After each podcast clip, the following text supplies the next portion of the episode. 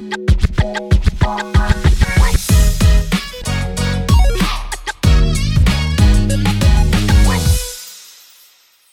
mọi người, chúng mình là Lo Chi, Lo Đi. Đúng với tên gọi, lo gì thì mình lo nấy. Mình là Bé Bé. Còn mình là Phô Mai. Mọi người ơi, về số podcast thứ hai của podcast for Vietnamese Law Student của chúng mình đã cập bến rồi đây. Đầu tiên chúng mình xin cảm ơn mọi người rất là nhiều vì đã dành sự quan tâm và ủng hộ nhiệt tình cho số podcast đầu tiên của dự án. Và không để mọi người chờ đợi lâu nữa, giờ thì Lo Chi, Lo Đi.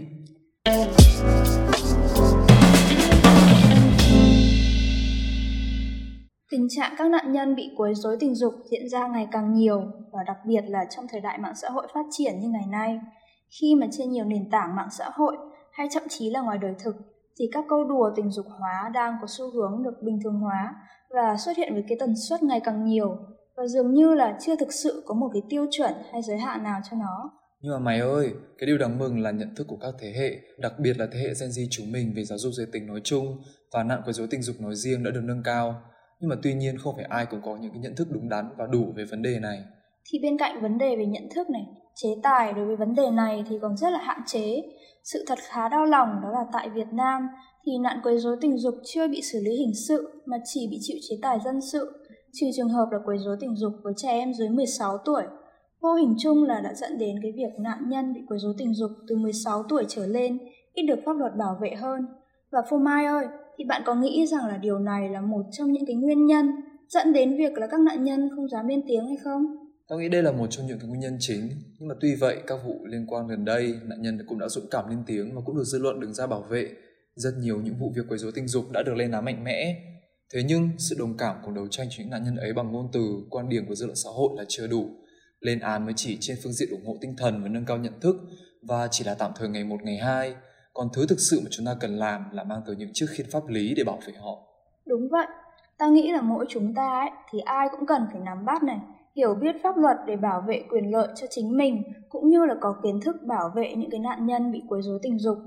Thế nên là thông qua đây thì hy vọng rằng là những bạn trẻ đang nghe podcast này thì có thể rút ra được một số những kiến thức để bảo vệ lấy chính mình, cũng như là bảo vệ cho những người xung quanh. Đầu tiên là chúng ta cần hiểu rõ quấy rối tình dục là gì. Thì quấy rối tình dục đó là việc sử dụng các cái hành vi này, hay lời nói hoặc là hành vi phi lời nói có liên quan đến tình dục, gây tổn thương danh dự và nhân phẩm của nạn nhân. Thế pháp luật có bảo vệ nam giới bị quấy rối tình dục không? Nếu kẻ quấy rối đồng giới và với nạn nhân thì làm như thế nào mới biết điều này có thể xảy ra mà? Theo như ta tìm hiểu được ý, thì đó là vào năm hai không một hai, lần đầu tiên cụm từ quấy rối tình dục xuất hiện trong Bộ luật Lao động. Và tiếp theo là vào năm hai không một năm, thì Bộ luật Lao động, Thương binh và Xã hội đã công bố về quy tắc ứng xử tại nơi làm việc. Trong đó định nghĩa rằng là quấy rối tình dục ấy là hành vi có tính, tính chất tình dục, gây ảnh hưởng đến tâm lý của nữ giới và nam giới. Có thể thấy rằng là không có tiêu chuẩn xác định ai có thể là nạn nhân của quấy rối tình dục. Cả nam giới và nữ giới thì đều có thể bị quấy rối bởi người cùng giới này hoặc người khác giới. Vậy nên là nạn nhân của những cái vấn nạn này thì có thể là bất kỳ ai, bất kỳ giới tính hay là bất kể độ tuổi nào. Nhân đây thì tao cũng muốn liên hệ với một vụ việc gần đây đang xôn xao mạng xã hội. Chắc Bé Bé và các bạn ở đây ai cũng biết, khi là có một chị gái đang bị quay lại khi đang đi trên đường chỉ vì mặc một chiếc áo trông rất là bình thường để hở lưng của mình.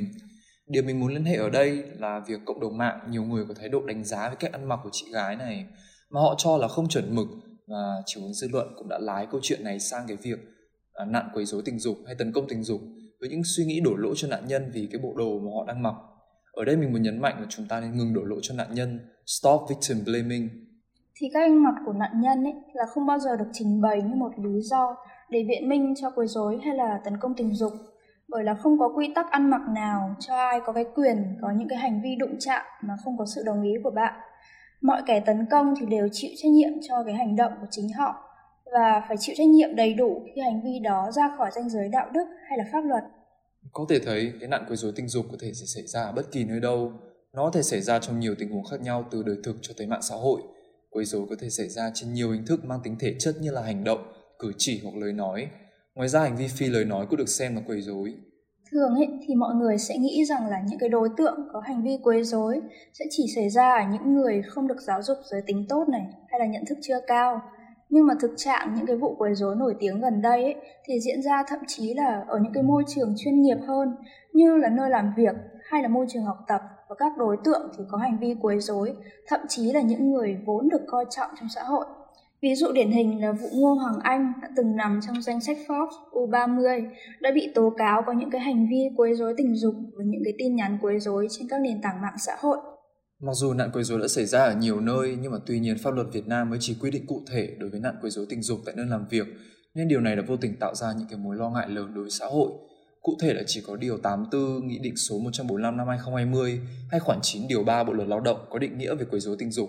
Cũng chính vụ việc mà Bé Bé đã nói, ngoài bị rút khỏi danh sách Forbes U ba mươi thì Ngô Hoàng Anh chưa hề bị xử phạt. Hành vi của Ngô Hoàng Anh được coi là hành vi quấy rối tình dục theo định nghĩa tại điều tám mươi tư Nghị định số một trăm bốn mươi lăm năm hai không hai không, nhưng quy định về hành vi quấy rối tại nghị định này chỉ giới hạn tại nơi làm việc và trong lĩnh vực lao động. Đối với lĩnh vực xã hội, Nghị định một trăm bốn mươi tư năm hai không hai mốt lại chưa đưa ra những cái định nghĩa cụ thể về hành vi này. Đúng vậy, như tao đã nói trên ý, thì ở Việt Nam chỉ có duy nhất là ở Bộ luật Lao động năm hai không một hai đã quy định cụ thể cái hành vi quấy rối tình dục tại nơi làm việc, tức là chỉ điều chỉnh các hành vi quấy rối tình dục xảy ra tại nơi làm việc. Vì pháp luật mới chỉ bảo vệ người yếu thế là người lao động, thế còn các trường hợp quấy rối tình dục xảy ra tại nơi công cộng như là bến xe, công viên, rạp chiếu phim hay là ngoài đường thì sao? Hoặc là ngay cả ở trong chính gia đình của nạn nhân thì làm như thế nào? Thì pháp luật Việt Nam không quy định cụ thể đối với các trường hợp còn lại, nhưng về mặt pháp lý nạn nhân bị quấy rối tình dục dù là ở bất kỳ đâu thì cũng vẫn được bảo vệ. Điều này thể hiện rõ nhất là quyền con người. Quyền con người thì được pháp luật ấn định là quyền chung nhất mà mọi nạn nhân được bảo đảm. Pháp luật Việt Nam cũng như là cả quốc tế thì đều có những cái quy định về quyền con người được bảo vệ. Hiến pháp nước Cộng hòa xã hội chủ nghĩa Việt Nam thì cũng quy định quyền con người được gắn liền với quyền được bảo vệ khỏi bị quấy rối tình dục. Trong pháp luật được thể hiện thông qua việc bảo đảm quyền tự do ngôn luận và quyền bất khả xâm phạm về thân thể, được pháp luật bảo hộ về sức khỏe, danh dự, nhân phẩm là quyền gắn liền với mỗi con người. Nạn nhân được đưa ra, truyền đạt thông tin, ý kiến của họ đối với vấn nạn quấy rối tình dục xảy ra với chính bản thân, dưới hình thức bằng lời nói, văn bản như viết tay hoặc đánh máy, hoặc dưới bản điện tử như là email, Facebook hay là Zalo, hoặc dưới nhiều hình thức khác. Không chỉ riêng ở Việt Nam, thì việc bảo vệ nạn nhân bị quấy rối tình dục còn được bảo vệ thông qua luật quốc tế này, với rất nhiều những căn cứ pháp lý đủ mạnh và đủ vững chắc, trong đó thì có Tuyên ngôn Quốc tế Nhân quyền năm một nghìn chín trăm bốn mươi tám, Công ước Quốc tế về xóa bỏ mọi hình thức phân biệt đối xử với phụ nữ năm một nghìn chín trăm bảy mươi chín, Công ước số một trăm mười một về phân biệt đối xử trong việc làm và nghề nghiệp của Tổ chức Lao động Quốc tế năm một nghìn chín trăm năm mươi tám, hay là Công ước số một trăm chín mươi về chấm dứt bạo lực và quấy rối năm hai không một chín của Tổ chức Lao động Quốc tế và Khuyến nghị chung số hai không không sáu năm hai không một chín.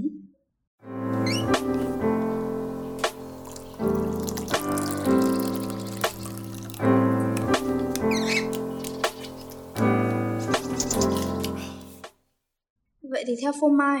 thực tế khi mà gặp những vấn nạn này thì liệu chúng ta có những biện pháp gì để tố cáo với cơ quan chính quyền hay không? Thì theo những gì mà tao tìm hiểu được thì đối với các hành vi xảy ra tại nơi công cộng, nếu không may trở thành nạn nhân của kẻ biến thái thì phải trình báo ngay và cung cấp các thông tin cần thiết như là biển số xe, đặc điểm nhận dạng, địa điểm xảy ra hành vi để lực lượng chức năng truy xét đối tượng. Nếu bắt được đối tượng thì phải tích cực phối hợp với lực lượng chức năng để xử lý, đồng thời phải yêu cầu đối tượng phải bồi thường danh dự, nhân phẩm và thiệt hại về tinh thần, nhất là việc công khai xin lỗi đối với nạn nhân. Ơ, à, vậy thì pháp luật có quy định cụ thể về việc bồi thường cho các văn bản pháp luật hay không? Có chứ, người có hành vi quấy rối tình dục có thể bị phạt tiền từ năm triệu đồng cho đến tám triệu đồng theo điểm D và điểm E, khoản năm điều bảy Nghị định số một trăm bốn mươi tư năm hai không hai mốt. Ngoài ra còn phải buộc xin lỗi công khai trừ trường hợp nạn nhân có đơn không yêu cầu. Nhưng mà theo tao đây chỉ là một trong số rất nhiều những cái quy định của pháp luật để bảo vệ nạn nhân. Vậy thì theo Phô Mai, nạn nhân có thể đưa đơn kiện quấy rối tình dục ra tòa án hay không? Đối với trường hợp quấy rối tình dục tại nơi làm việc thì chúng ta phải áp dụng Bộ luật Lao động năm hai không một chín để giải quyết. Nhưng mà tuy nhiên theo điều hai trăm mười bảy về xử lý vi phạm trong luật này thì người nào có hành vi vi phạm quy định của bộ luật này thì tùy theo tính chất, mức độ vi phạm mà bị xử lý kỷ luật, xử phạt vi phạm hành chính hoặc bị truy cứu trách nhiệm hình sự. Nếu gây thiệt hại thì phải bồi thường theo quy định của pháp luật. Tuy nhiên, do quấy rối tình dục ở Việt Nam hiện nay chưa được đề cập trong bộ luật hình sự hiện hành,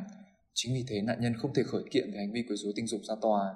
Nhưng mà nạn nhân nên làm gì nếu mà họ tin rằng là mình đang phải đối mặt với những cái quấy rối tình dục tại nơi làm việc? Thì căn cứ theo điều năm và điều sáu tại Bộ luật Lao động năm hai không một chín thì với tư cách là người lao động, họ có quyền không bị quấy rối tình dục tại nơi làm việc. Đồng thời người sử dụng lao động có nghĩa vụ phòng chống quấy rối tình dục tại nơi làm việc.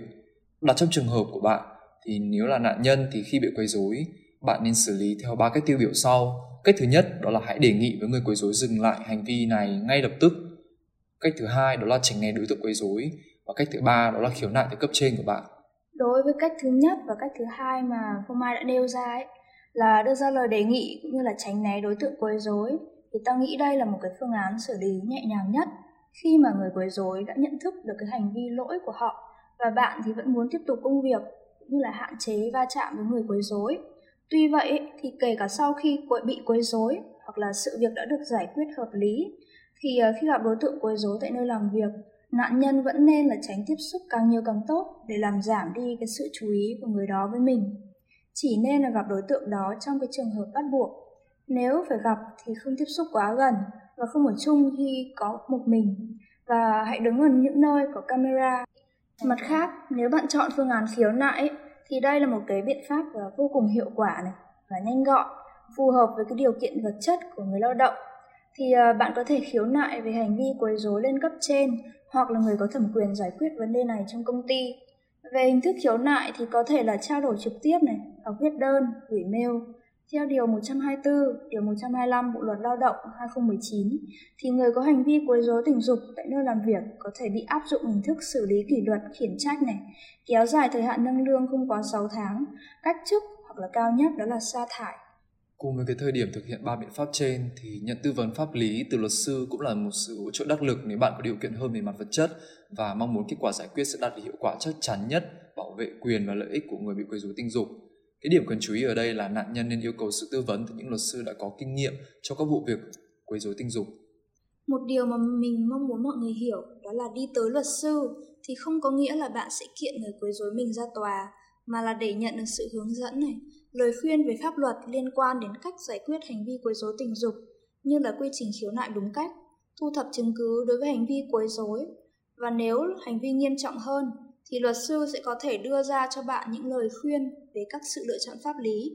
như là thương lượng về thỏa thuận giải quyết, thôi việc, hoặc là nếu cần thiết thì đệ đơn tố cáo, khiếu nại đến các cơ quan có thẩm quyền giải quyết. Ngoài ba biện pháp được nêu trên thì đơn phương chấm dứt hợp đồng lao động cũng là một trong các biện pháp mà nạn nhân có thể lựa chọn nếu cảm thấy phù hợp với tinh thần, tâm lý và mong muốn của bản thân. Theo điểm D khoản hai điều ba mươi lăm Bộ luật Lao động hai không một chín, quy định người lao động có quyền đơn phương chấm dứt hợp đồng lao động khi bị quấy rối tình dục tại nơi làm việc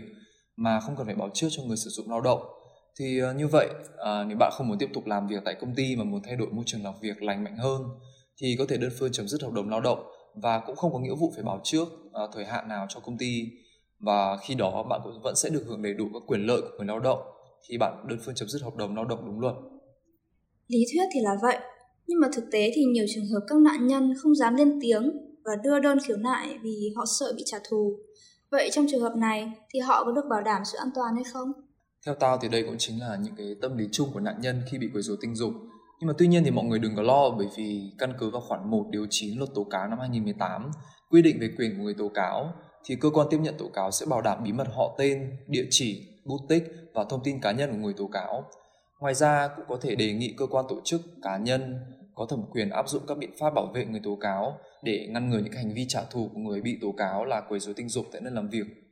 À, và cũng căn cứ vào điều một trăm sáu mươi sáu Bộ luật Hình sự năm hai không một lăm thì người có hành vi trả thù người tố cáo có thể bị truy cứu trách nhiệm hình sự với hình phạt cao nhất lên tới bảy năm tù giam.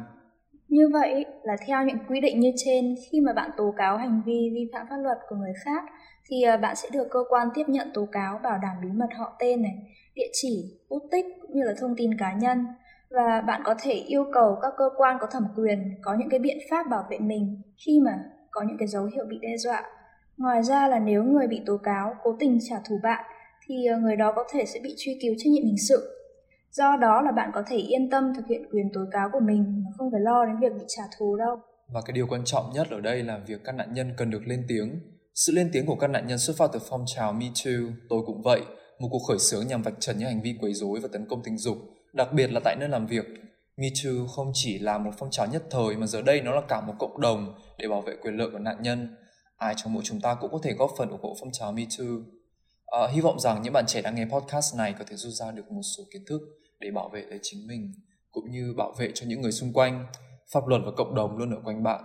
Mọi ý kiến đánh giá, nhận xét của các bạn là một phần quan trọng giúp cho chúng mình hoàn thiện các số podcast. Chính vì vậy là mọi thắc mắc cũng như ý kiến đánh giá từ các bạn thính giả